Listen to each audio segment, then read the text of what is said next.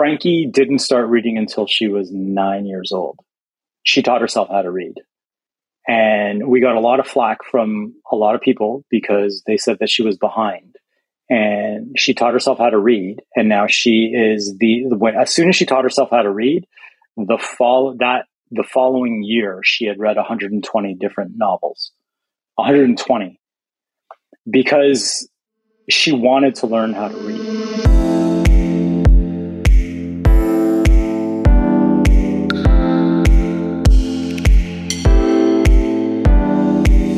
Is up, my friend, and welcome to the Dan Go Show. I'm your host, Dan Go, coach to high performing entrepreneurs and professionals. And what we do at the Dan Go Show is tease out the best practices of the highest performing entrepreneurs in the world while sharing cutting edge, evidence based information to help you become healthier and wealthier. So, if that's what you're into, you're in the right place. Click that subscribe button wherever you listen to podcasts so every time one of my episodes goes live, you'll be the first to know. What is up, and welcome to the podcast. And in this podcast, uh, I have my friend, I have entrepreneur, uh, I have uh, parent, I have he's this guy is uh, is basically who I would consider to be one of the best examples of owning a successful business, having a, a healthy body to go along with that, healthy habits, and also being an incredible parent. And because of how we are kind of raising our child right now, I've had a lot of uh, questions about uh, parenting. I've had a lot of questions about schooling in particular, uh, things like homeschooling, hybrid schooling, things like traditional schooling. So, uh, the thing with like uh, my friend, his name is Chris Lopez. I wanted to actually get him on to a call just to ask him about uh, parenting tips and just you know kind of like his best practices. And I thought, what better way to extract all the knowledge and wisdom that he has about parenting uh, if I were to do a podcast around it. So with Chris Lopez, he is an online entrepreneur. He runs kettlebellworkouts.com. He, uh, he's at chrislopez.io. And again, like I said, he has homeschooled his children before homeschooling became a thing. Literally more than 20 years ago. He started homeschooling his children. He did it out of uh, out of almost like a selfish reason because he had an online business and they wanted to travel. But then he realized that uh, there were some uh, added benefits, or actually not just added benefits, but major benefits that came along with uh, having a peer or, or actually having an adult orientation to his kids rather than having them having a peer orientation. So, anyways, we talk a lot about that. We talk about the principles of parenting. We talk about uh, follow through. We talk about integrity as a parent and why you need to follow through on the things that you need to say. And uh, and we also get into a lot of other things, all things parenting, and a little bit of homeschooling at that. So hope you enjoy this uh, podcast I did with Chris. I enjoyed it a lot. Uh, it it was basically just talking to my good friend who I know is successful entrepreneur and also a great parent, and just extracting all the uh, all the lessons that he's learned over the past uh, 24 years. So hope you enjoy it. What's up, Chris? Welcome to the podcast, brother. How's it going, brother? Long time. It's been a long time. Um, so, for anyone listening, Chris and I have been friends for almost like a decade and a half. I would say like a decade and a half, a pretty damn long time. And I, I told you before we got on this podcast that I look up to you as definitely one of like the best parents that, or the best example of parents that I know of. And um, you were one of the first, you and Roz, your wife, were one of the first people. Actually, you were the first people that I knew that homeschooled their children. This was at a time, probably 18 years ago, when it wasn't even a thing whatsoever. So, okay, uh, I know a lot about you, but probably people listening to this may not know that much. So, can you run us down uh, pretty much like your background and your history? Um. Okay. Uh, sorry. let me just. Uh, we don't like that. Um, background and history. Okay, so uh, I'm from Toronto originally. Uh, that's how you and I know each other. Yeah. Um, I started in the fitness industry, kind of still am in the fitness industry, and uh, always was when I first started personal training, I was training trading dollars for hours, and I uh, I met a mentor who helped me transition to things online. So I started an online business. Um, and now I know that sounds a lot like the stories that you'll hear these days, but this was way back in 2008. Like I started my first website in 2008 and got into online fitness marketing uh, way back then with a bunch of other Canadian guys, ironically enough. Um, and so I started that and then started transitioning going online as opposed to um, working as a personal trainer and came about a website called kettlebellworkouts.com that I went into a partnership with with one of my mentors. And then I ended up buying him out outright um, with that website. So I kind of grew my online following through that domain name and through that website. Got very popular, and um, when the income started to overtake the online income started to overtake the personal training income, I just switched to online full time. And then in the midst of that, um, my wife and I had so we were really young when we had our first daughter. I was 21 and my wife was 20. Um, and so we've been parents for a very long time. And then five years after our daughter was born, uh, we had another daughter. And two years after that, we had another daughter. And then two years after that, we had another daughter. And then two years after that, we had a son. So all in all, we have five kids, all mine and all hers. And I developed a persona online because I, I took the personal experience um, angle very seriously in my writing, in my email writing. I still do everything through email. And I talked a lot about uh, what was going on in my family life, and then I kind of tied it into men's health and and how that would relate to to people. And within that, I started noticing that guys, gentlemen in general, would like start asking about like for fatherhood advice or for you know how do you handle this with with kids or you're not sleeping so what do you do? And so i started another website called the alpha dad project and i built things off of that as well. And that's kind of like been my online persona. And in the midst of all of this, um, so my wife and I are very contrarian. We're both the the children, first generation Canadian, children of immigrants, and mm. our parents immigrated here in the in the seventies. Um, well, my parents in the seventies. I think her parents like in the early eighties or whatever.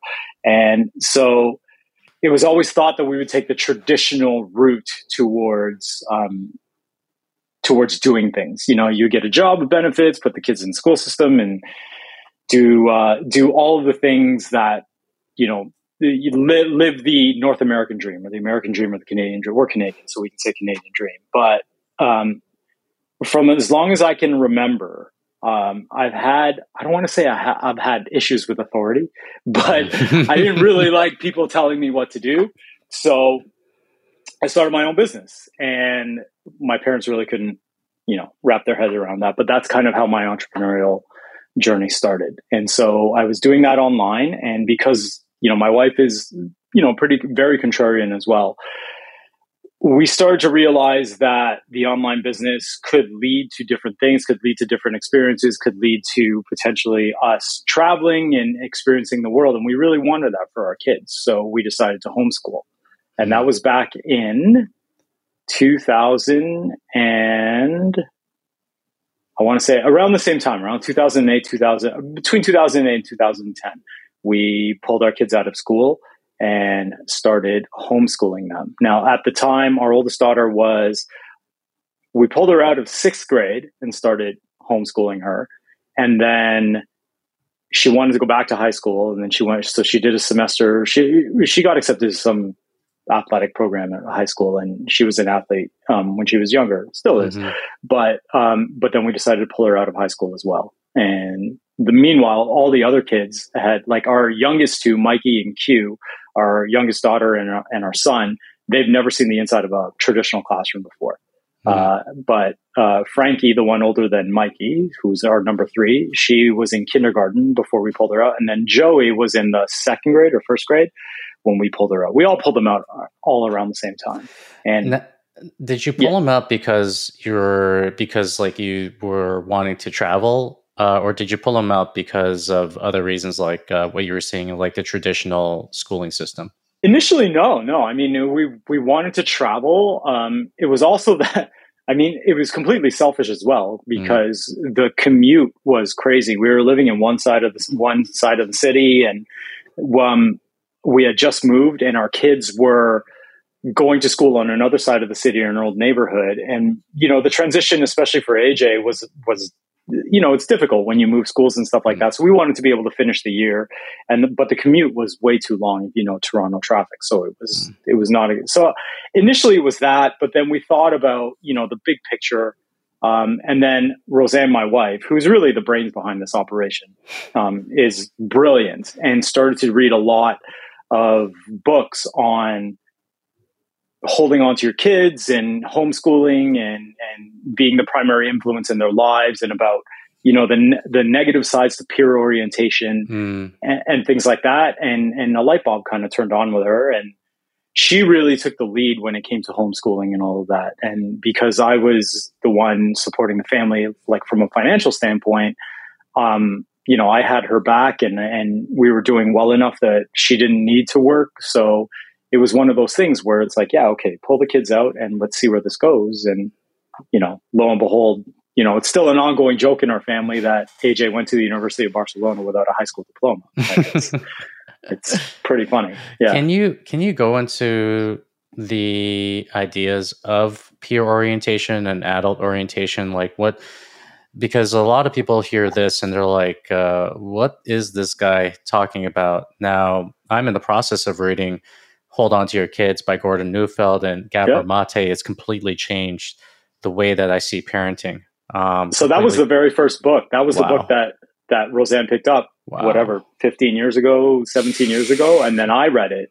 Um, yeah, you should read a lot from John Taylor Gatto as well. Okay, uh, I think Guerrilla Learning is is one of his, and mm-hmm. uh, yeah, yeah, definitely got. It. Yeah, I'll I will uh, we'll get a list of books, and I'm going to put it on the show notes uh, after here. But uh, what have you learned from, say, the peer and adult orientation that that kids usually uh, gravitate to? I know this decision was like you know you know you want you were actually doing selfishly, but it actually turned out to be almost like a blessing in disguise to to do this in the way that you guys did. So, so what is peer orientation and what is adult orientation? Well, uh, peer orientation is essentially doing what your friends think or following the crowd. As far like if I'm going to like really drill it down to to its essence, it's like it, it, it's your peers are your the primary influence in your life hmm. in your life and therefore you do everything to try to impress them or to try to stay with the crowd whereas adult orientation or um, I guess it in the end, Roseanne and I wanted to be the primary influences in our kids' lives. Mm-hmm. And it's it's very difficult, I think, for kids these days when they are oriented and, and they're too concerned about fitting in. And so we didn't want that for our kids. And when it came to homeschooling and, and to putting them in traditional school, we want what we wanted for them was for them to feel as comfortable with who they are in their own skin, so to speak. And that's the primary reason why we pull them out because in order for them to know themselves, they mm. can't be influenced or oriented towards what everybody else is doing or whatever the herd is doing. And so it's, it, you know, it's always the, the big argument with that kind of stuff, with peer orientation and with homeschooling in general is like, what about socialization?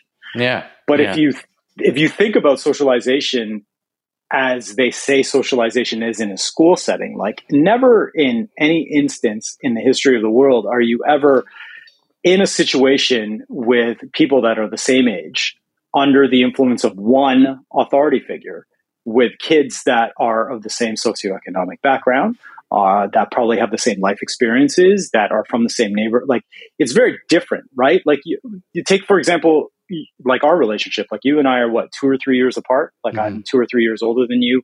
We have friends that are 10 years older than us and friends that are 10 years younger than us. And in the in the quote unquote real world or if you go into the workforce you're sometimes you'll have a boss that's you know younger than you. You'll be working with a 60 year old you'll be working with people of various backgrounds and stuff like that which is what real socialization is. It isn't everybody having the same experience, you know, doing the same thing, having the same stuff like all the time. And so when it came to socialization, what we really wanted our kids to be able to do was to be able to talk to adults appropriately or to be able to have a conversation with adults, a mature conversation with adults. And I mean, the number one thing generally was just to be comfortable, comfortable in their own skin. Mm-hmm. And being around people of the same age all the time for whatever six or eight hours a day was it that that wasn't the road towards being able to do that. Yeah. And there's also the idea that when a child is attached more so to his his or her parents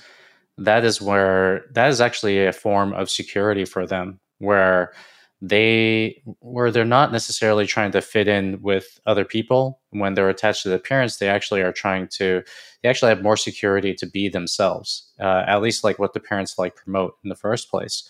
That's one of the things that's like pushing myself and linda right now uh, towards uh, either like a homeschooling or like a hybrid or pod schooling type of uh, aspect because you know hey if i can provide for my family and i can have linda um, you know, be there for the kids, and I can be there, and I can set up my schedule, which which I'm going to talk to you about because I know that you have like a, I know you have like a ridiculous like sleep wake schedule, which, which we're going to talk about in a second, but.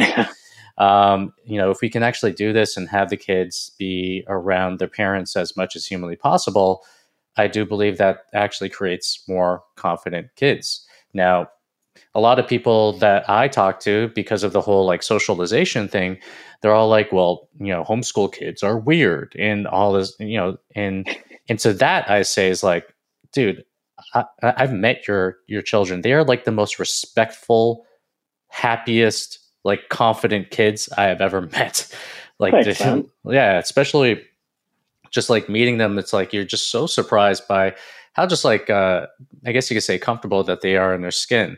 Now, how do you do you find like there's a difference between say kids who are homeschooled and, and kids who say go to traditional school in terms of just like temperament behavior? Uh, i know that you can only speak from your experience but obviously you've experienced other families as well. Well we have a lot of homeschooling friends. I mean we, it was it was difficult for us moving to costa rica because we left a really good community of homeschool like of homeschoolers here. But in like generally speaking I find that homeschool kids are, yeah, like it's like what you said. They are they're comfortable in their own skin in the sense that, like, I'll give you a I'll give you a great example. Whenever I interact with a homeschooling kid, I get eye contact, and that's mm-hmm. one of the biggest things for me in terms of personal interaction when I when I talk to kids. And I and I coach kids of you know different ages and different backgrounds and stuff like that. But the one thing that I've noticed as far as the the difference between kids that are home and this is a this is a generalization but it's and this is not a, it's not a blanket rule but i noticed that homeschooling kids they know how to speak to people. They know how to speak to adults or people that are older than them.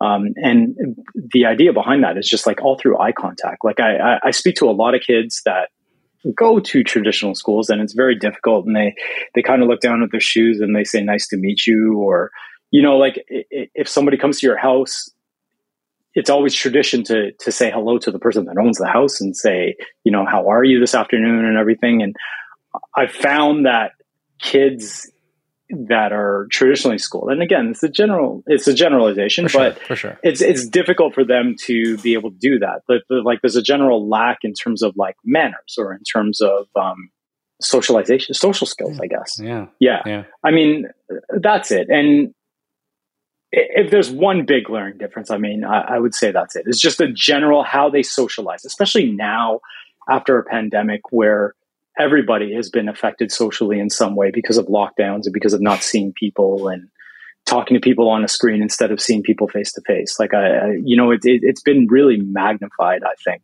But I mean, if I were to generalize it, that, that's what I see. But yeah. I find that homeschool kids are like they're, they're a lot more confident and they're a little bit more sure of who they are. Yeah. I find that, uh, I mean, we can relate back to our own experiences with uh, going to traditional school as well.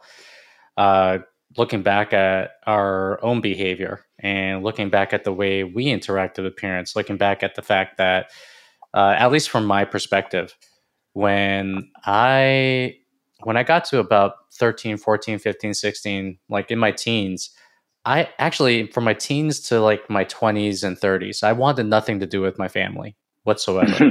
yeah. Right. I just wanted every, I just wanted to be around my friends the entire time. Back then, I thought it was a normal thing. And everyone says that's normal, you know, because like, you know, kids want to be with their friends and whatnot. And what I'm learning more about parenting is that that is not normal. That that's actually abnormal from a let's just say like a traditional perspective of like you know how kids used to be like a hundred thousand years ago, right? And and and I get it because it's just like hey, when you have like the attachment to your parents and you have the love of your parents, the unconditional love, then that comes out. You're you're not trying to show out in front of other people because you don't need to whatsoever. So, you know, I do feel like a lot of people, it comes to mind that a lot of people sometimes like they they go into their own traumas or they're reacting to their own traumas as a result of the lack of attachment that they had to their parental figures and the fact that they were kind of like peer oriented uh, as a result of like traditional schooling and being away from their parents for so long. Well, I think I and I've you know I've said that I've been saying this for like the past decade or even more that success in parenting is one of those big picture things that you never really see the result until they're a lot older. And mm-hmm. so for me success as far as being a parent is concerned is when your kids want to hang out with you when they don't have to anymore. And we see that with like our oldest or even even Joey who's 19 now like she wants to hang out with us she wants to talk to us like AJ's in Milan right now um, doing uh, um, you know doing some fashion design stuff and she talks to us like at least two or three times a week and we have a family group chat where she's always checking in and we're and it's like it's like cool like the seven of us are really close and our kids actually want to be with us and and talk to us about stuff so I mean, and and for me, that's the best feeling in the world because it. Both Roseanne and I can see, like, we put in the work and we we set boundaries, and and as much as they were attached to us, we you know we were still the parents, and so mm-hmm. our our job was to make sure that they were, you know, good functioning human beings and contributors to society. And, mm-hmm. you know, we can really see that now, especially with our oldest who's 24. Nice. And then uh, you, you talked about kind of like one aspect of success, which is our parental success, which is the kids still want to hang around you even though they don't have to. W- what would you consider to be uh, other signals of success when it comes to parenting uh, that people should look out for? Uh, and then my follow up question to that is, uh, going to be? What are some signals that uh, you your bond is kind of like on the shaky on the shaky side of things? Um, so we've always encouraged our kids to come to us and talk to us. And if there's one thing that we frowned upon, like we've always told our kids, you can tell us anything. Don't let us catch you in a lie mm-hmm. because that is the worst thing that could happen. And so I mean, with my daughters, and we don't see it so much with my son because he's 12 and, you know, he's still coming into his own and everything. But my daughters tell my wife everything, almost to a fault. so, Roseanne, my wife, knows a lot of stuff, uh, stuff that she wishes that she didn't know, that she doesn't have to tell me about, which she hasn't, that I don't need to know about either. But I know that my daughters AJ especially talks to my wife and there's like this big open and honest relationship. So there's this this comfort there. And it's not so much like I don't believe that parents should be their kids' best friends, mm. especially in those um, developmental ages. Like I, like I don't want to be Q's best friend. I don't want to be my daughter's best friend. My job is to again is to be able to create this functional contributing human being. And in order for me to do that as a parent, in order for Roseanne to do that as a mom, we have to set boundaries. We have to say no. We have more life experience. So we are the ones that are dictating whether or not what you're doing is right. And we have, like, we'll call you out on your bullshit. Mm-hmm. Later on in life, now that AJ is 24, yeah, sure, we can be friends, like, because we've laid that foundation and that groundwork.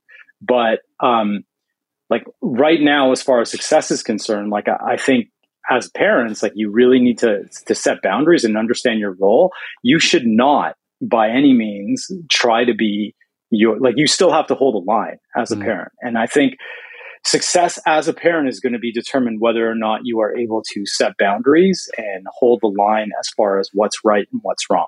Because when you get into a situation where the kids are kind of dictating, you know, their their decisions or when you ask them their opinion too much when you have you've acquired all of this life experience and you have the tools and the capability to be able to guide them but then you kind of let them fend for themselves because you're too concerned about what they're going to think or you're too concerned about wanting them to like you mm-hmm. i think that's where you run into a slippery slope how do you uh how do you discipline and how do you set these boundaries? Because obviously, kids aren't perfect. They're kind of trying their to find their way in this world, and you know there are going to be some times where they're going to be doing things that are outside of what uh, you would consider to be a good behavior. So, what are kind of some principles of, uh, say, boundaries and disciplining that you would use in regards to, uh, you know, just reining in your kids a little bit?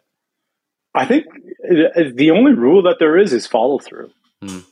Integrity, say and do. So if I say no and you do something, there has to be a consequence to that. And I think too many parents don't don't do the follow through. You know, like you ever see the parents that do the countdown? Like I'm going to count to five. oh no! And if you're not done, like, or if you don't stop this behavior, then and they get to like 20, they're mm. counting to 20 now when it was supposed to be to five, and nothing's happening.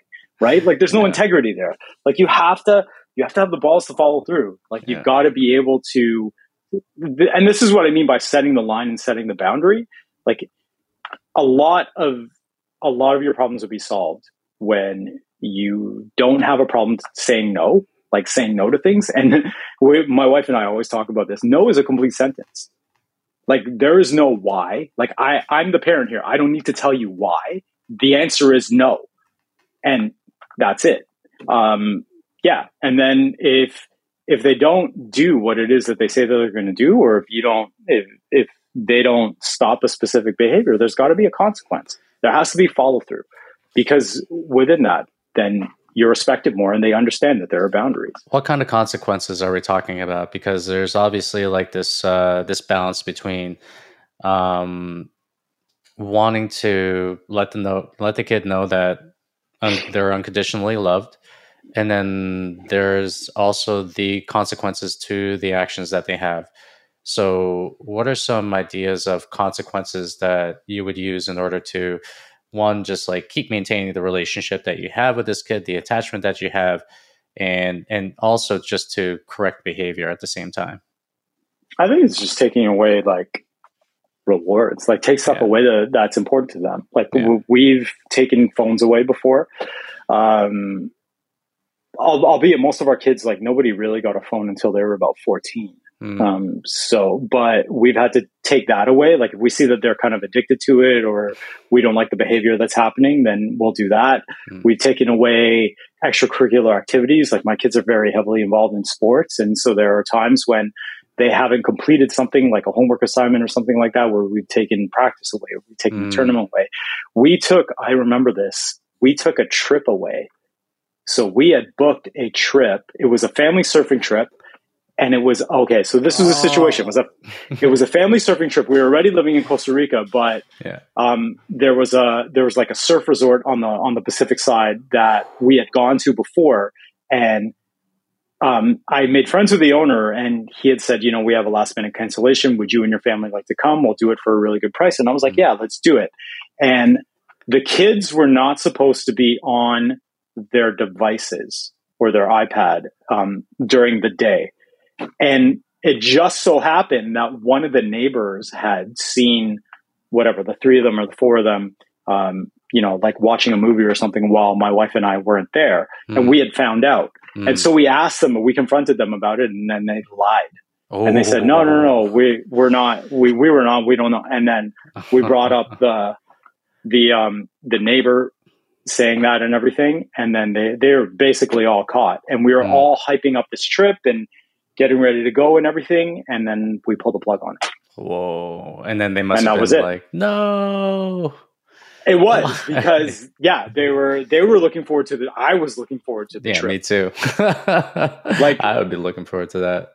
I was totally looking forward to it because, yeah. like, yeah, because and so yeah, so we followed through with a consequence and we took that away. And it, mm. I honestly think it may have pained me more than them, mm. but I know that they were looking, and they love our family trips. They love our family vacations. Like we, whenever we do stuff like that, like like I said, like the seven of us when we spend time together, it's it's amazing. We always have a good experience, but we had to really follow through with with doing that. I think at the end, it's just follow through, man. Yeah. Like it's it's living with integrity. Say you're going to do something and you do with it. You yeah, do it because if you don't do it then you become a pushover and then they basically they know that you're the lines that you set or the walls that you're or you know let's just say the lines you set they can be stepped on and crushed and they they you don't have any integrity or even have any kind of backbone towards that. But that's uh, and and subconsciously, I think that builds like uh, that that builds a distrustful relationship mm, because yeah. you say that you're going to do something and then you don't follow through, and then they can't like subconsciously they're not really going to trust you anymore, yeah. right? Yeah. So you have like that follow through is really good. Like if you don't if you don't have the stones to follow through, then it might be even better just not to say anything mm, about it. Mm. So uh, you mentioned the iPad thing and the device thing, and obviously now you know we're living in the day and age where devices are just rampant, and uh, they can also be uh, you know if you're on it way too much, especially as a kid, they can be detrimental. They can actually change your brain. It could change kind of like the way in which you respond to even just like dopamine. What are some uh, boundaries that you have around devices? uh, that you uphold with uh, your children? Well, I mean, as I said, um, nobody has received an iPod or like any type of device until they were 12, hmm. at least 12. So Q just got his first. Um, he has a he has a hand me down iPod Touch, and he An got iPod Touch, his, like the the, yeah. the circle thing, like yep. no, I, it's the iPod. I think I think the new iPod Touch kind of looks it functions okay. like an iPhone, like you okay. can get it online. But yeah, gotcha. But he just got that like just before we got we came back to Toronto, and okay. so he's twelve, and um, so as far as boundaries are concerned, I think I think one of the first things is if your kids are young enough and you can keep them off the devices, then um, try to keep them off it as as as long as you possibly can. Um, mm. You know, and Cal Newport wrote in his book, I think it was Deep Work that he wrote, where um, you know, it, it, the, the, where he he debunked the argument that they'll get left behind. Mm-hmm. I mean, these devices hmm. are mm. such that they're so user intuitive that somebody can learn how to use it in about 10 minutes. So your kids aren't going to le- get left behind by using that. But what it does to your brain chemistry and so what it does to you psychologically cannot be refuted. So we try we tried to keep them off as long as we can so that there is no addiction there and so that they're not hooked onto the screen. What does that look like? Do you say like okay, well, when you wake up to the time that you get to dinner, you have like 1 hour of screen time kind of thing, like where do these like rules and boundaries get erected? Well, so we don't we don't let anybody go to bed with their phones. Like mm-hmm. we all keep our phones downstairs and we can keep them plugged in and charged. And we all have alarm clocks, like real old school alarm clocks, um, to to be able to wake up.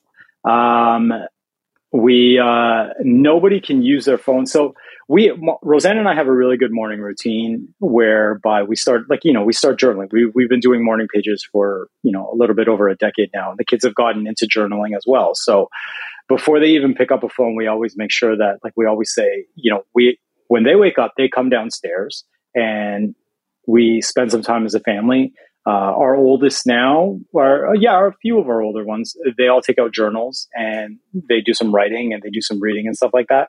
And then after that, uh, they're allowed to, you know, use their phones. But I, we made it in such a way that the phones and the devices are tools hmm. and not so much like a dependency or like a best friend that they have to be on all the time or like a source of entertainment um, when we watch movies, we'll watch as a family. If our like, and we we use it, we use them as tools as well. So I guess in the end, it's just setting the boundaries that they can only use their phones during the daytime hours. Um, mm-hmm. We don't really put hard limits on how often they are on their phones, but you know, if you see our kids around the house and everything, um, we're a very active family. So they're always exercising or doing something. They're reading books. They're not by any means like addicted. Um, just this past October or this past Christmas, we got Q a Nintendo Switch. Um, so that's the first time that he's been introduced to any type of video games and stuff like that. But he's he's only allowed to use that on the weekends hmm. um, and after he's done his homework. So we just have hard boundaries, and we know that like and and because of all the the, because we follow through and our kids have known that and that's been ingrained in them since they were little they know that there'll be consequences if they don't stick to the to the rules behind it or the guidelines behind it. Gotcha. So gotcha. yeah, but I, I, think the main thing is just like not using them at night and not endlessly scrolling on, on them um, in off hours. Yeah. Do they, or do they have like social media uh, accounts or anything like that? I know probably AJ does. Uh, uh, your oldest does, most likely. I'm just guessing, but uh, do do they have social media accounts? Do they go on social a lot? Uh, do you find uh, you know uh, do you find them going on there like uh, quite a mm-hmm. bit? So Q, the youngest, does not. Yeah. Um, we started like an Instagram account for him because he he's really into art and and drawing and stuff like that. So we started one, but he hasn't been using it. Uh, he kind of forgot about it. Mm. Uh, Mikey has one, but she has one for uh, volleyball recruiting. So mm. she posts all her game footage and highlight videos and all of that. So she's she's got her own social media account. Frankie has one, but she's never on it. Like if you look at the posting like when she's on it and stuff like that. And I heard Frankie's a big reader, like she's a voracious reader, so mm. she's always got a book. She's not really on social at all. Joey has has an Instagram account, but she's not really. She doesn't really use it either.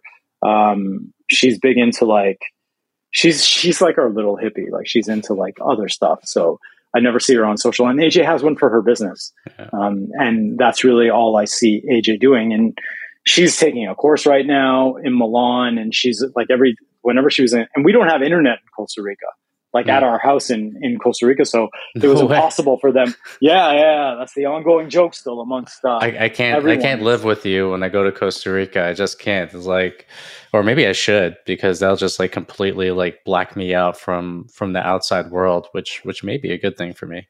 But that's really helped. I mean, it's yeah. helped with the whole social media thing because I mean we so the area that we live in, they have internet, but it hasn't gone into the little community that we are. And we mm. built completely off grid, so it's been difficult to get. Now we're in the process of getting it now. Like we've started some construction to be able to lay the the piping down so that we can get the cables in and all of that. But as of this day, we've been living in Costa Rica for seven years. We yeah. haven't had internet at home. Can't you get like Starlink?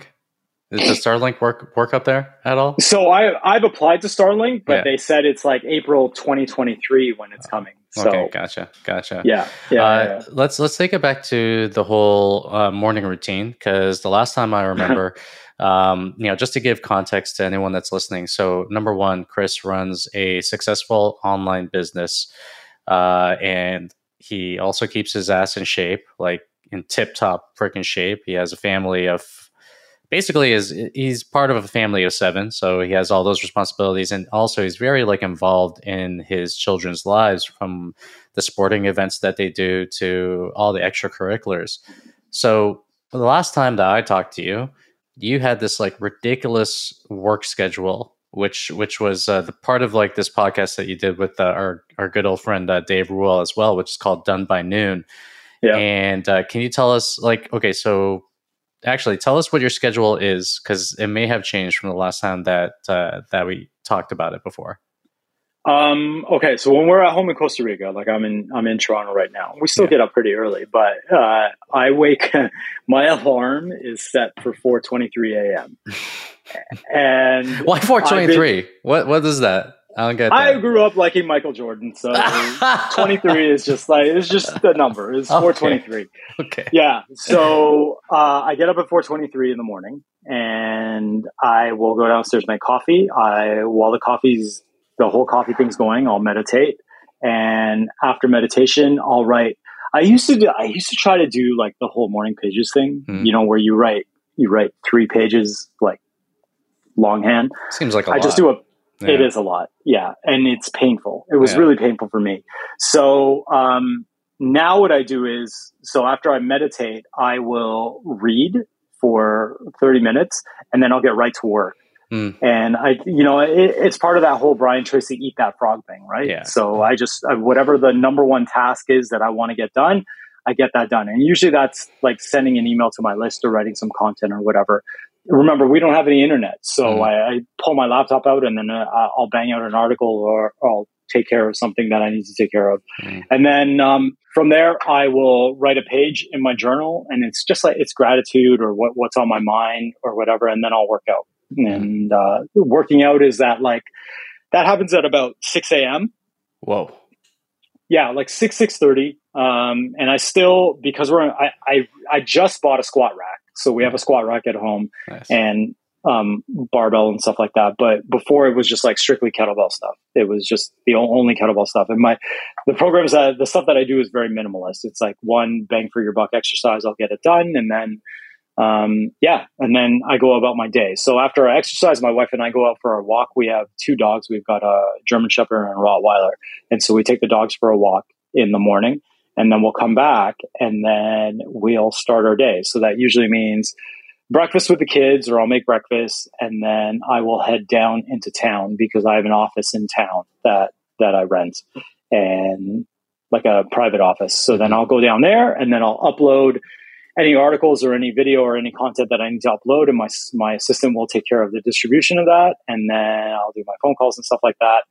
And I basically, so that's around 9 a.m. And then I basically wrap my day up around 1.30. Mm-hmm. I'll have lunch and then I will go pick up the kids and Roseanne and then bring them back down into town. And then that's when the afternoon programs start. My gosh. So Wow. That's and kind of what, like my schedule. What time do you usually go to sleep if you're getting up at 423?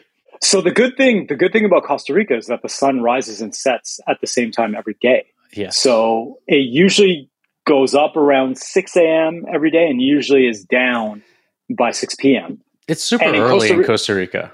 Like that's oh, what yeah, I realized. Yeah. yeah. And yeah. it's fast. Like it's almost like, you know, you'd be playing volleyball on the beach or I'd be coaching on the beach and then six o'clock rolls around, it's like somebody flips a light switch and then it, it's like dark all of a sudden. Mm. So the good thing with that is that we're usually, Roseanne and I, we're usually in bed by like eight o'clock. Like sometimes eight o'clock is late. What time do your kids go to sleep?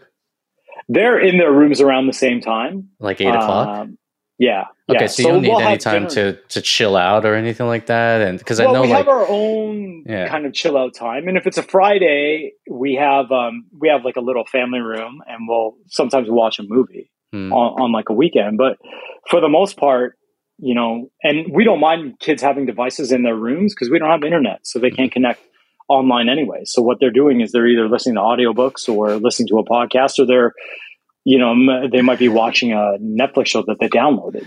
You're giving but. me ideas right now. Like, uh, like I'm, th- I'm thinking like, hey, eight o'clock comes, we just turn off the internet and we end up just uh, doing like not family stuff, but but just turn off the internet. Just so, like when our daughter Koa gets older and whoever else we bring into this world, just to just to make sure that uh, you know they're they're making use of their phones and not necessarily trying to you know get there on the internet and do all those sorts of crazy things late at night kind of thing. Yeah, yeah, no, I mean it's been a godsend, honestly, Dan. Like it's yeah. been great. Like we seven years we haven't had internet. Like I run an online business and I don't have internet. that is trippy. You run an online business and you don't have internet. There's yeah. got to be something. We got to create a product around that or something like that. Like how to how to create a, a multi six figure business while not having internet available yeah, to you. it's true. Yeah, uh, yeah. All right, let's yeah, let's so let's take this yeah. back to homeschooling a little bit because sure. uh, I because I I've heard some things about homeschooling, um, and people are like kids don't need like eight hours in school, right? Like the traditional model is like go to school at like eight, get out by three, or whatever it is, or go to school by nine, get out by three. And usually, actually, when you when we think about why school was made in the first place. It was first made by the church, and it was made by uh, it is actually promoted by the industrial uh, industrious because it actually prepared them for work. It actually prepared right. them for their workday to to take direction. Yes. So, what are the core the core differences between, say, homeschooling and traditional schooling, and what does like a day of homeschooling look like? Uh, I, I'm guessing it varies depending on the grade and the age or whatever that you're teaching them. But uh, but what is what is the core differences? Um, our kids love to learn. Hmm. There, nothing's being shoved down their down their throats, and a lot of what we do is child driven. Hmm. So sure, they need to. Well, I'll give you an example. Um, Frankie didn't start reading until she was nine years old. Okay. She taught herself how to read. Okay. And we got a lot of flack from a lot of people because they said that she was behind and she taught herself how to read and now she is the when as soon as she taught herself how to read the fall that the following year she had read 120 different novels wow 120 because she wanted to learn how to read and so when i talk about mm. being a lot of it being child driven and child led my kids learn stuff that they want to learn things that are interested in them in, interested to them, interesting yeah. to them, right?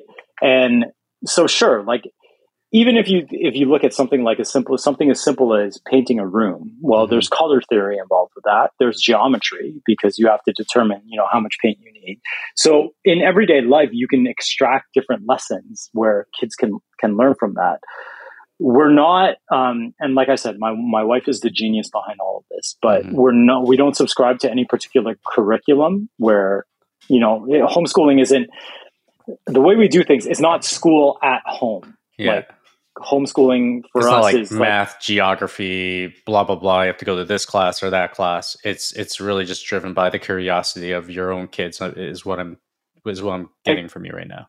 Exactly. Yeah. So you know everybody needs to know how to add and how to subtract and how to do basic arithmetic. But yeah. as far as like the numb the numbingness of, of needing to memorize facts and stuff like that like we have it's a different time now we have google hmm.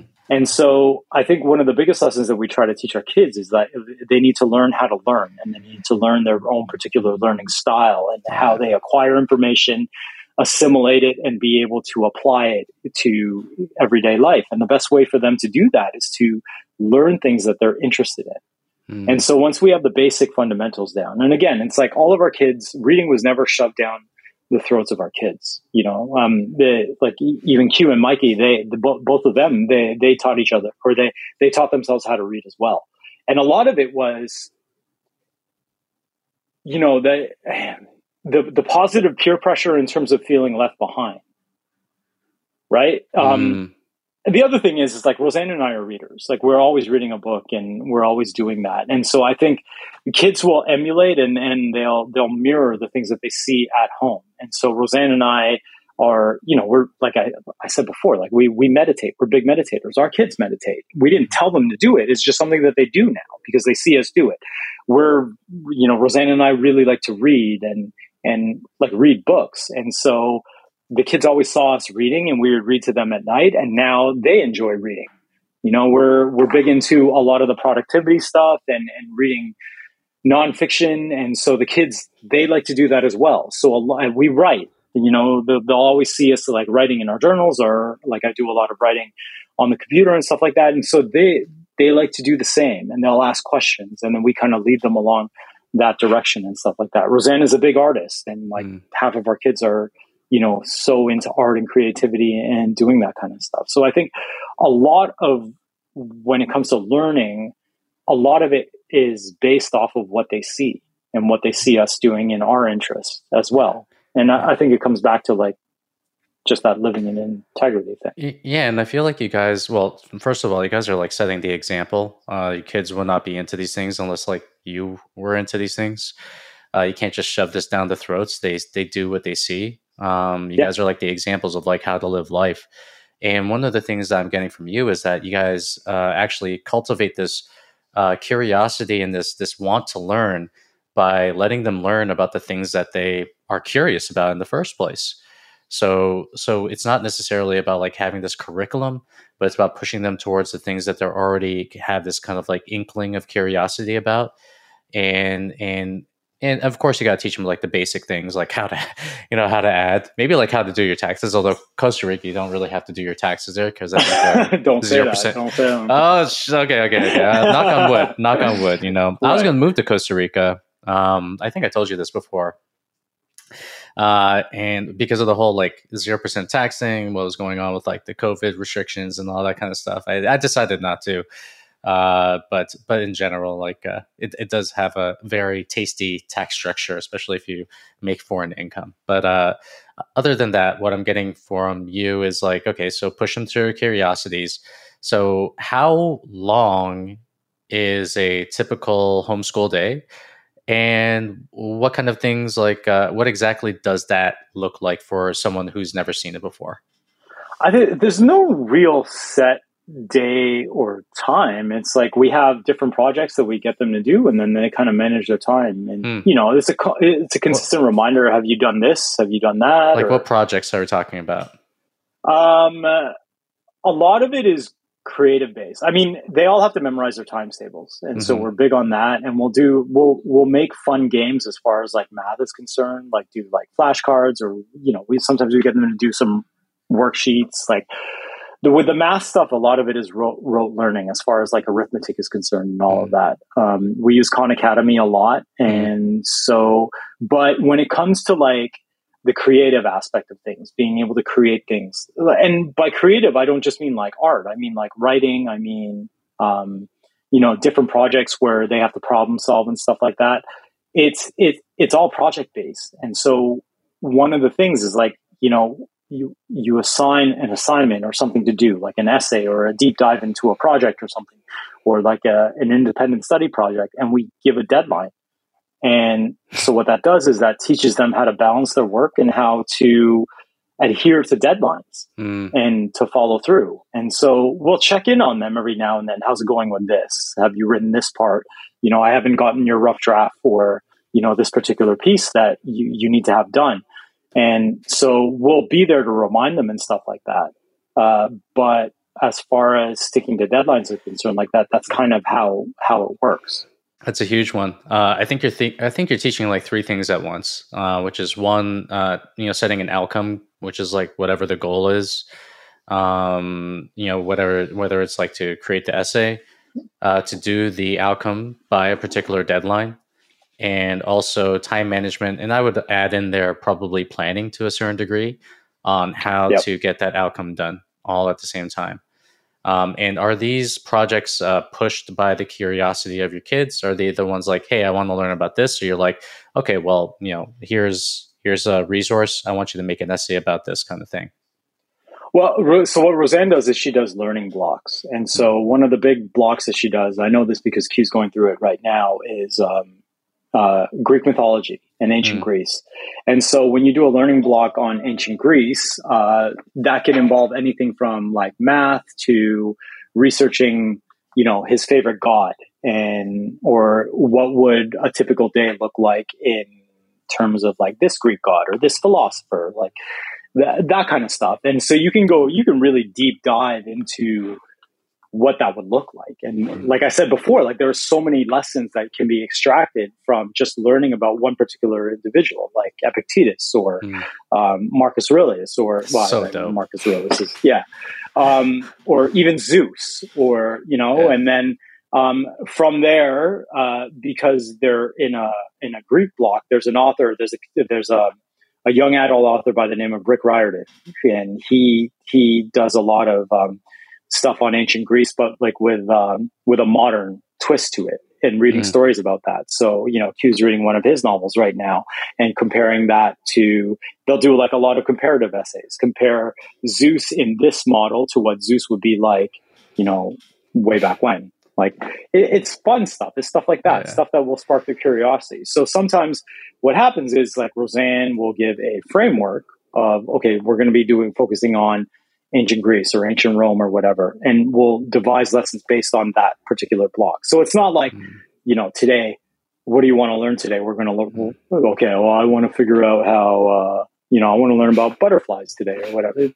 There's some structure it's directed, it, but yeah. there's, yeah, exactly. Yeah. Yeah. Mm. So she does stuff in blocks.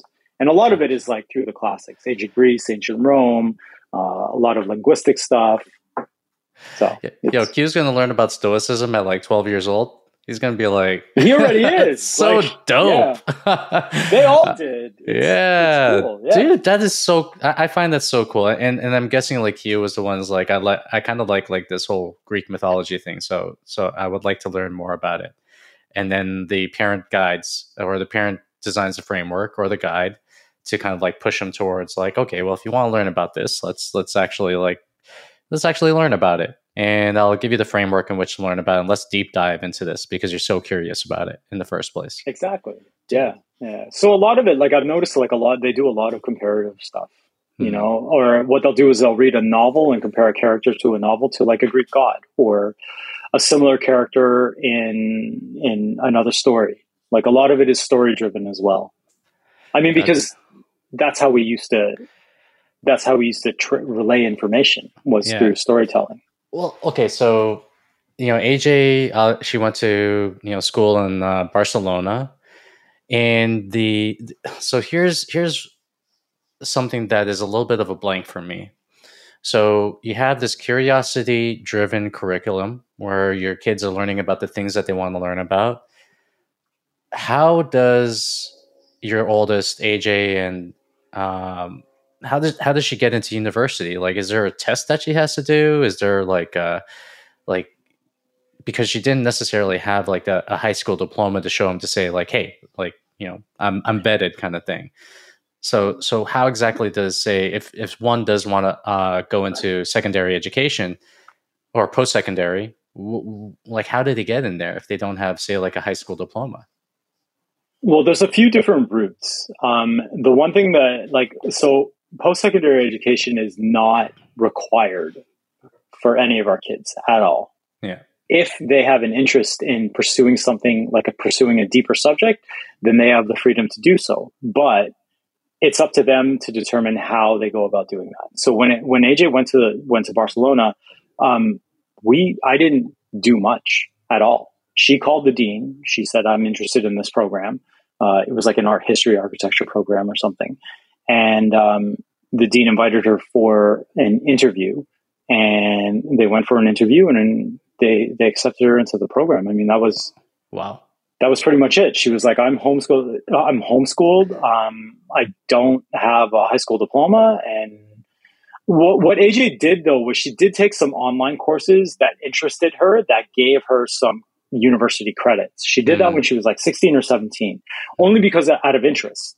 And from there, I think some of those credits carried over and they recognized some of those credits.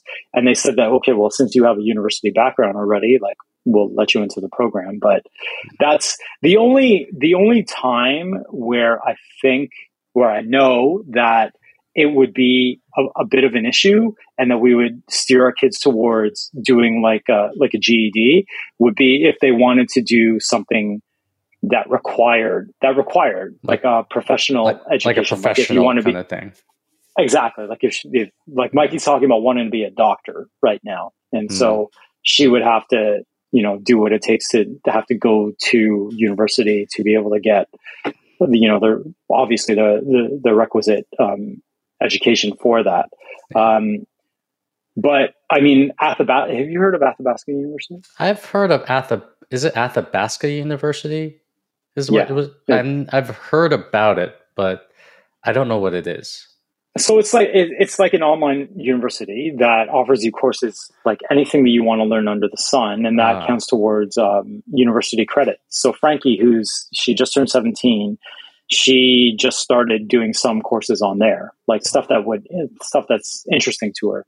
Um, and then Joey had done two courses through Athabasca now and ha- already has a couple of university credits. But she, what she, for what she wants to do, like she wants to get into architecture and design mm. and, um, like, uh, like the design route. And to be able to go to some of these design schools, like she's looking at one in the UK right now, you don't need a high school diploma to be able to do that. Mm. Um, it's, it's, the, it's a professional design school. So, it's not necessary for her. She's she's one of those creatives. Frankie, on the other hand, um, I think she wants to go into academia. Like she is the voracious learner. Like she really wants to learn um, and go deep into like the classics and English and literature and that kind. Of, she's really into that. So she might be the one to go into university, but she's got to find her way to do that. And truth be told, a lot of universities don't even require high school diplomas if you apply as a mature student when you're 21.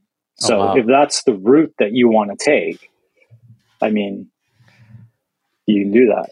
And then a lot, I, I've spoken to a lot of administration and admissions in universities, and a lot of them a lot a certain percentage of admissions every year for homeschoolers. Yeah. Wow. So there's always an option there. There's but always a way. It's up yeah. to our it's up to our kids. Mm. And I'm not saying that this is what everybody should do, but it's up to our kids to determine what it is that they want to learn and do the research for what it what it takes. Mm including the finances to be able to do that. Uh, so we helped, so, yeah, yeah, we helped AJ out to go to Barcelona somewhat, but yeah. the majority of it was her. It was driven by her. She saved up like a like a crap ton of money and, and was able to pay for the majority of that program and her living expenses and her like her her housing and all of that. Obviously, when we saw that, we we put a helping hand in and we helped her, but a lot of it was the majority of it was driven by her. And that's a learning in and of itself man. It's like, hey, if you want to do this thing, then you know, get the requisite resources. Nothing's going to be handed to you. It's almost like uh, it's almost like she gets her like first taste of of real life a little bit to to yeah. to well, it's like the, it's like the coaching programs that you and I run, Dan. Like Yeah. you, you got to pay to play. You got to have skin in the game because when you have skin in the game, you're more likely to do the work and to actually put forth an effort in Yeah. what it is. And it's the same type of connection when it comes to going going to school and, and learning. incredible. Um, I was very much uh, in awe of you as a parent before, but now that after we're having this conversation, I'm just like, I'm just like, damn, like, uh, I'm, I'm learning a lot. Let's just say that I'm learning a fuck ton at this very moment. Uh, what would you say is three of the best uh, parenting principles that have withstood the test of time for yourself? Now, I know one of them is uh, to live within integrity, which is to follow Mhm. through. Uh, Are there some others that come to mind for you? Um, yeah. So say do the integrity thing, like follow through. Well, I think that's all encompassed with one thing. You have to follow through as a parent. Like you have to give consequences, and you have to follow through what those consequences are. Um, again, and like we said earlier in the conversation, because I think that that subconsciously builds trust between you. Like they feel like what you were saying, they feel secure with you. So that would be the first thing. Um, the second thing is, and I said this earlier in the conversation too, no is a complete answer. Hmm. I don't need to give you a reason why I'm saying no. No is no. Like that's it. And the third thing I would say is um, you like they do what they see. So Hmm. if you want your kids to be a certain way, you have to live that. You have to live that example. Yeah. And I think it comes back to trust because if you tell them to do one thing, but then you yourself are doing something different, um, there, there's no trust there. And how are they going to be able to do that if you don't know how to do it yourself? Like Yeah. our job as parents, I think, is to guide them through life. And in order to, for us to guide them through it, a lot of the times we have to do that self work to be able to make us make ourselves better people. And when we put that work in, I think um, I think they in turn that gives them permission to be able to do that for themselves. Do you So, feel like I- that was that's a big like one. being the example and, and doing all these things like uh, journaling and having these like amazing habits? Was that like natural to you? Was that inherent? Or did you do these and incorporate these because you were you were like, okay, well, our kids are watching, so we gotta show them what a good life consists of. No, absolutely not. I uh, I did it for me. Mm, I did it because I wanted to like I I'm still a student. I'm 45 years old now and I'm still always learning and I'm still always trying to optimize and find a better way and try to better myself. Um, so when I got into those things, uh, when I got into meditation and I've been I remember I've been meditating since the, like the kids were in kindergarten. you sent like- me uh, as a gift the meditation, the kneeling meditation thing. I Yeah, remember this. yeah, Yes. Yeah. The the bench, yeah, Yes. that I still have mine. Mm. Uh, I still use it. It's one of my prized possessions. Um, but yeah, like I, I started meditating because I had read that it would be beneficial to me to help me with my mindset, and so I started meditating. I started journaling for the exact same reason. Every I I put in the work, and then I think my kids see us put in the work, and that they therefore they they put in the work themselves. It just becomes regular, like working out, exercise. I've been doing that every day or almost every day since I was 14 years old. And it's just part of my life. And now I can see my kids and without me having to tell them anything, they go and do their own stuff and they ask me to write them programs and, and do all that stuff because it's just regular. Like it's just, that's it's just what we do.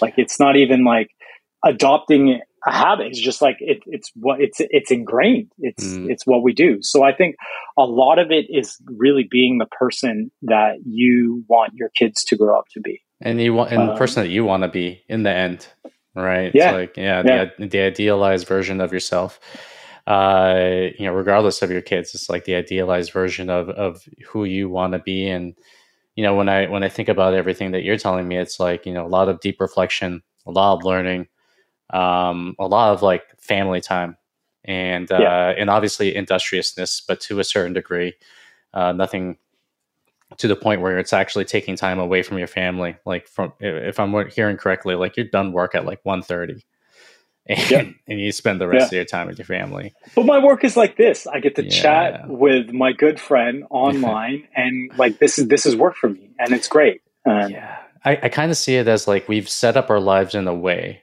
where we knew what we wanted to do from a family perspective and then we created businesses around absolutely those things. Yeah. Yeah. Awesome. Yeah. Okay, so I have okay. So end this off. I actually have some uh, rapid fire questions for you. Okay. Um, and and the way we do this is is just like basically just answer it and then give like one or two uh, sentences as to the reason for what uh, what your answer is. All right. So, all right. Uh, what is the one thing that you love most about your wife, Roz? Um, Oh, geez. One thing? Yeah, just one thing. Uh, What's the first thing that comes to mind? Oh, she. I think she's beautiful. Yeah. Um, but but uh, her mind. Yeah. Um, when we first met, you know, uh, I mean, we, we were high school sweethearts, yeah. but she was just different. She was smart, and she could really hold a conversation. And when we were younger, like I met a bunch of chicken head girls that couldn't hold a conversation. but she was different. She was different. She yeah. she could really hold a conversation. We could get into deep conversation. So uh, I I fell in love with her mind. Yeah, yeah, yeah, and she's a powerful woman.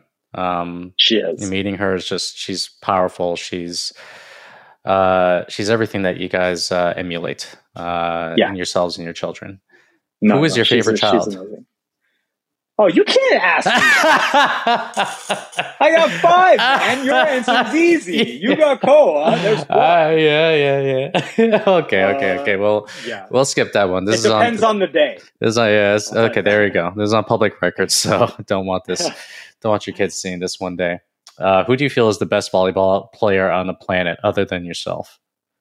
Um, I don't think I'm the best. um, you know what? I I don't I don't know necessarily if they are the best, but because I know her dad, um, Melissa Humana Paredes. Hmm. So her, she's the Canadian volleyball player. She won the 2019 beach volleyball championship with her partner Sarah. I know her like she's we're friends. I know her personally. I just I love the way she plays the game, and I love that um, she like they call her the smiling assassin because she's always smiling, and so she and she's a beautiful person. Um, her her dad was my coach when I was growing up, and so I and I adore him. I actually just ran into them, and she's also so my daughter Mikey, who's the big volleyball player in the family now. Uh, that's her favorite player. So nice. Mikey got to meet her like last week for the first time. So uh, I I I really like the way Melissa plays the game. We gotta get Mikey to uh, to set for us at our beach volleyball games. Yeah, she's got some good hands. Ooh. Like she's she she's got some good hands. Okay, yeah. yeah. So for anyone listening, we had uh, we actually had a championship beach volleyball team. Um, it was sixes, but it was still a championship. Beer league. Bear, yeah. and uh, and AJ, which is uh, which is Chris's oldest, was our setter, and her yeah, yeah the hands were just immaculate. Okay. Yeah. Uh, best part about living in Costa Rica? The simplicity. Hmm. Um, yeah, we have no bills. So we live completely off grid. We yeah. built off shipping containers and we have solar power and rain catchment. We don't have internet yet. So we don't have any bills, any monthly bills to pay. Amazing. Uh, yeah, our car is we we bought our car on cash, and yeah, so that's I that's what I would say is the best thing about Costa Rica. What's the worst part about living in Costa Rica? The archaic banking system. I still have to go to the bank if I do want to pay for stuff. Like I don't, I can't pay for stuff online. Like I still yeah. have to go to the bank, line up, and pay into somebody's account. Is this San? You have to go to San Jose or just like your your normal bank? No, no, it's okay. the local bank okay. in Puerto Rico, okay. like where we are. But still, like it's it's a bit annoying. Um, yeah, but that's, gotcha. That's okay. probably one of the most annoying things. Yeah. Uh, the lack of ATMs. I was living in Nosara for about like eight months, and then you literally you have to drive to the bank. You have to wait in line with everyone else. Yep. And just it's uh yeah, it's definitely not modern. Uh, you would think that Costa Rica would be modern with all the like tourist you know stuff going on in there, but hasn't gotten there yet. Um, no. Okay. What's the most exciting thing that you're working on right now? Um, uh, chrislopez.io. So nice. I'm excited about it because I'm taking all of the Alpha Dad project stuff and all the kettlebell workout stuff and I'm putting it into one unified brand with a bunch of old articles and and I'm uh, updating articles and stuff like that. And I'm really excited about that now. Nice. Um, yeah, uh, that's that's probably the most exciting thing that I'm doing. Right what that, that, and I'm I'm. Yeah, sorry. I was going to ask, like, what are you trying to do with Chris Lopez, I, uh, chrislopez.io right now? I'm just trying to simplify things. Like yeah. I used to write a lot about parenting and about fatherhood and men's stuff on Alpha Dad, and then I would yeah. write about the kettlebell stuff, the workout stuff, and I'm just, I just want one spot where I can put everything now, and then from there I can use that as a hub. Yeah, so. I, I, I do think that uh, a voice like yours is definitely needed uh, from the aspect of the trifecta that I would call it. It would be like uh, it would be like health, uh, mm-hmm. parenting, mm-hmm. relationships, and uh, career online business and and all these three things together I, I, I do feel like there needs to be a voice like yours uh, within this realm of things because because these are all just like important uh, things that are just important now and they're going to be important a decade from now so so definitely I, i'm down with that i'm down with your mission um, Thanks, yeah you're welcome. Uh, okay so where can people find you then? Um, go to chrislopez.io sign up for my I, I, do all of my communication through email. I'm old school like that. Yeah. um, i uh, i love my email list. I nurture a relationship with my email list. I will never overtly sell you anything and yeah. i try to provide as much value as i possibly can with every communication that i make. So if you go to chrislopez.io and then just sign up for the newsletter there uh, and and you'll hear about everything from health to fitness to nutrition to optimizing testosterone to living off grid to old school hip hop to my favorite coffee shops in Toronto or wherever I go to travel. Like that's uh, travel hacks. Um, yeah, I write about everything, anything, and everything under the sun. Dope. ChrisLopez.io. We're going to have that in the show notes. So, Chris, man, um, very grateful for our, our relationship, our friendship you know, I appreciate you as uh, as a person and as a friend, and uh, very grateful to to be doing this with you. Uh, you know, again, I was gonna just get you on a call to ask about parenting advice because you were like the first person that comes to mind, and Thanks, I'm man. so glad we turned this into like a podcast so everyone can kind of like hear where I'm coming from and and kind of like your perspective on parenting, which I which I feel we need in in the day and age like this, more so now than ever before. So, well, I'm thanks. glad. Um, on like uh, for you, Dan, on a personal level, like I'm really glad that we managed to stay in touch. Like it's yeah. it's been a while, but I mean, this was a perfect example when you reached out on WhatsApp and we hadn't spoken to each other in maybe two years or whatever, and we just picked up like we were bros, like yeah. nothing, like you know what I mean. And and yeah. to me, that's always a sign of like a, a really good friend. Is you know, you can you can pick up the phone anytime, and we just pick things up like where we left off. So appreciate you, man. Thank uh, you for thank you. We gotta get a we gotta get a beach volleyball game going on with all these uh, with all these dads around us. Yeah, yeah. So we'll we'll figure. Hey man, out. I'm so I'm in Toronto right now, yeah. and I am there almost every day. Like okay. Mikey is playing every weekend, and like, are you playing as well? Am I? Yeah. Uh, I can, but okay. I haven't. Uh, yeah, but I'll play. Let's, I mean, if we have a game, I'll play. Let's talk after this podcast. I got to get back out there and, and get some uh, beach volleyball sun on my body. So, yeah. You got it. All right, brother. Yeah. Appreciate you. Thank you. Appreciate you, man. Thank you. Thank you again for listening to the Dango Show. We have some amazing episodes coming your way, so make sure to hit that subscribe button if you haven't already. If you're already subscribed and today's episode hit home for you, please share this episode with some that you know who'd benefit from listening. Take care and see you every week on your favorite podcasting app.